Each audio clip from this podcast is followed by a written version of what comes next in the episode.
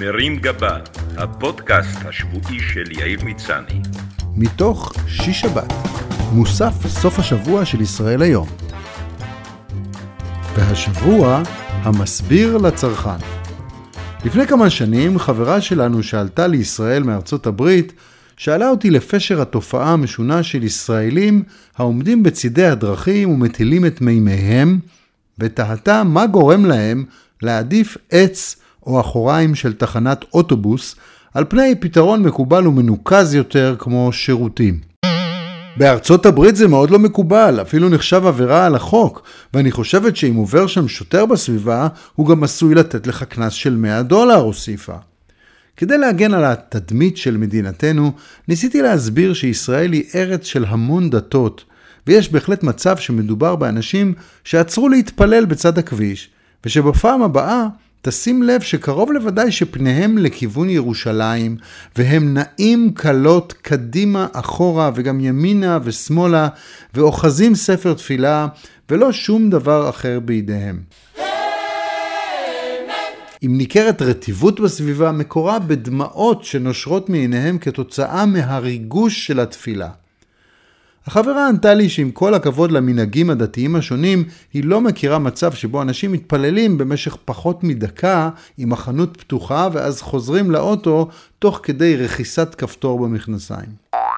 בשלב הזה נכנעתי. הסברתי שמדובר במנהג מאוד ישראלי שייחודי רק לנו, ושכמו האפיקומן בפסח ונרות חנוכה, מדובר במסורת שאנו מעבירים מדור לדור ומריצ'רץ' לריצ'רץ'. הורים לילדים נוהגים לעצור בצד הכביש כשהילד לחוץ, וחונכים אותו בביצוע המנהג בשולי הדרך, כנאמר והפשלת לבנך.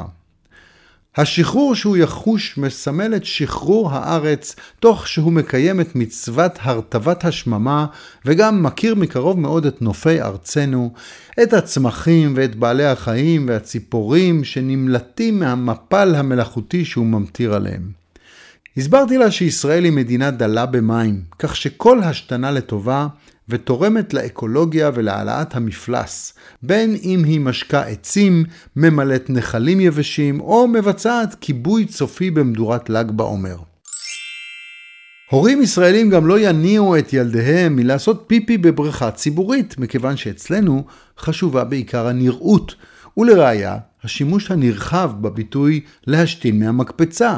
הכוונה היא שאצלנו כיפוף קל של החוק בואכה שטח אפור הוא עניין מקובל, לפחות כל עוד לא נעשה באופן בוטה מדי. כך שמי שסתם השתין במים מסתובב בתחושה שהוא לא רק בסדר, גם מגיע לו פרס ישראל בקטגוריית אי השתנה ממקפצות. ראיתי שבת שיחי דווקא מקבלת את דבריי בהבנה, וחשבתי שעם הסבר ושיווק נכון אפשר לשנות את דעתו של כל אדם שלא מת עלינו ועל מנהגנו המופלאים. ישראל סגורה עכשיו לתיירים, זו תקופה קשה לבתי המלון, לצימרים ומורי הדרך, ולכן צריך להילחם בשיניים על כל מי שכן מגיע לפה מהנחר ולגרום לו לאמץ תדמית חיובית עלינו. כשירות לקורא שעשוי להתקל בתייר או עולה שאינו מבין את מנהגי המקום ועלול להחמיץ את היופי שטמון בהם, אני מגיש כאן את רשימת הטענות שעשויות לעלות וכיצד ניתן להשיב להם. השארת לכלוך בשמורות טבע, אתרי מורשת ופארקים היא ללא ספק תופעה ישראלית בעייתית שפחות מקובלת במערב. לכן חשוב להסביר לתייר שלא מדובר בסתם השארת זבל, אלא בשיתוף אשפה, פעולה אקולוגית שבה הישראלי חולק את הדברים שהוא לא משתמש בהם, מסקית ניילון ועד קופסת שימורי טירס חצי מלאה, עם המטיילים שיבוא אחריו, עם בעלי החיים שנמצאים שם ועם הטבע כולו. גם הקבלנים שמשאירים פסולת בנייה בשטחים פתוחים, בסך הכל רוצים לפרגן ולעזור לקבלנים אחרים שבקרוב בטח יבנו גם הם בסביבה ויסמכו לבנות עם חומרים יד שנייה. מנהג מקומי נוסף שעלול להתפרש באופן שלילי אצל מי שאינו בקיא בהוואי המקומי הוא חריטה של שמות מבקרים באתרי מורשת על עתיקות שנמצאות במקום. חשוב להסביר לתיירים שבניגוד לתפיסה המוטעית כאילו מדובר בוונדליזם, חריטת האותיות נובעת מהמסורת העתיקה שלנו כעם הספר, שמאמין קודם כל במילה הכתובה ובשפת הקודש, כך שכל חריטה מקדשת את האתר ההיסטורי, בעיקר אם כותבים שם ביטויים מהמקורות כמו ברוך ג'מילי או דין קפטה חולה על אורטל. לארוחת הבוקר הישראלית בבתי המלון אין אח ורע בעולם. היא עשירה, מגוונת וכיפית, כשהשפים מפציצים אותנו בביצים, ירקות, פירות, מעדנים, חביתות, סלטים, טוסטים, לחמים, פנקייקים, בורקס, ג'חנון ועוגות למכביר. הישראלי מת על זה, הוא מעמיס על צלחות הרים של אוכל שאת רובו הוא משאיר בצלחת או לוקח להמשך היום. מה שבעיני התייר עשוי להיחשב כחזירות מוגזמת וניצול של שיטת ההכל כלול. לכן חשוב להסביר לתייר שהעמסת היתר היא דרכו של הישראלי להחמיא למי שטרח ובישל עבורו. מדובר במסר של כבוד לטבחים בסגנון, למרות שאני מפוצץ כבר, האוכל שלך כל כך טעים שאני אקח אותו איתי גם לחדר, לבריכה ולספה.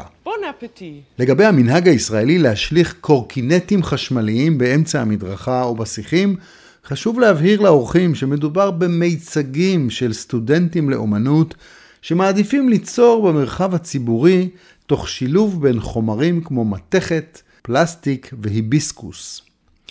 לעתים רואים בטלוויזיה קטעים מקטטות בין ישראלים שבהם נעשה שימוש באביזרים כמו כיסאות קטר פלסטיק. חשוב גם כאן להבהיר שמדובר בפעילות פרסומית שנועדה לפאר את חברת קטר הישראלית שמוצריה נמכרים ברחבי העולם ולהדגיש את יתרונות הכיסא שלה שהוא קליל, אווירודינמי ומתעופף בקלות. יתרה מכך, כמו שבמזרח הרחוק צמחו ענפי ספורט ואומנויות לחימה, כמו סומו, קראטה, ג'יו-ג'יצו או טקוונדו, לנו יש את הקטרנדו, אומנות לחימה עתיקה שהישראלים מתרגלים בכל מקום, מחופי רחצה ועד לובי של מלונות. אם רק נדע לשווק אותו נכון, הענף עוד יגיע לאולימפיאדה. התייר המבקר בארץ עשוי לראות בעין ביקורתית גם את הנוהג המקומי להאכיל חיות בספארי, מה שעלול לסכן את החיות. כאן חשוב להבהיר לאורח שהישראלי מתייחס לבעלי החיים כשווי ערך לבני אדם, כך שאם הוא נותן לילד שלו במבה, הוא מרגיש מחויב להעניק אותה גם לג'ירף. כדי שהשימפנזה בכלוב לא ייעלב ויחשוב שמעניקים לו שאריות, הישראלי לא מסתפק בלהאכיל אותו בחתיכות ביסלי בודדות, אלא זורק לו את כל השקית. משחק המטקות הוא בהחלט ספורט ישראלי ייחודי, אבל כזה שהרעש שהוא גורם עשוי להפריע למי שמנסה להירגע על החוף. לפני שהתייר יתעצבן וישאל את עצמו למה הוא לא נסע לחוף בסיציליה, שבו הכדורים היחידים הם של מוצרלה, חשוב להסביר לו שרעש דפיקות הכדור נועד לתת קצב למתעמלים על החוף, ומשדר מסר של אהבה לסונר של הדולפינים שמתגעגעים לדולפינריום של תל אביב, ומזמין אותם לחזור לחופים שלנו. פה ושם מדווחים לנו על תקיפות אלימות של צוותים רפואיים בבתי החולים. כאן חשוב להבהיר שבניגוד לאלימות במקומות אחרים, החוליגנים שלנו הם מתחשבים ומקפידים לפרוק את הזעם שלהם במקום שבו הנפגעים יוכלו לקבל את הטיפול הרפואי ואת האשפוז המהירים ביותר, ותוך שהם חוסכים למערכת את השימוש באמבולנס. אם באמבולנסים עסקינן, יש מי שעשוי להתלונן על העובדה שהנהג הישראלי נוטה לנצל הגעה של אמבולנס כדי להיצמד אליו ולהנות מהעובדה שהוא מפנה לו את הדרך. זו רק דרך אחת להסתכל על התופעה. למיטב הבנתי, חלק מאלו שנוהרים אחרי האמבולנס עושים זאת כדי לעודד את הפצוע שנמצא בתוכו, ולהעביר אליו מסר מחזק בסגנון, אם חלילה תזדקק לסיוע כלשהו, אני כאן מאחוריך. בהצלחה עם התיירים והעולים החדשים. מרים גבה, הפודקאסט השבועי של יאיר ניצני. מתוך שיש שבת. מוסף סוף השבוע של ישראל היום.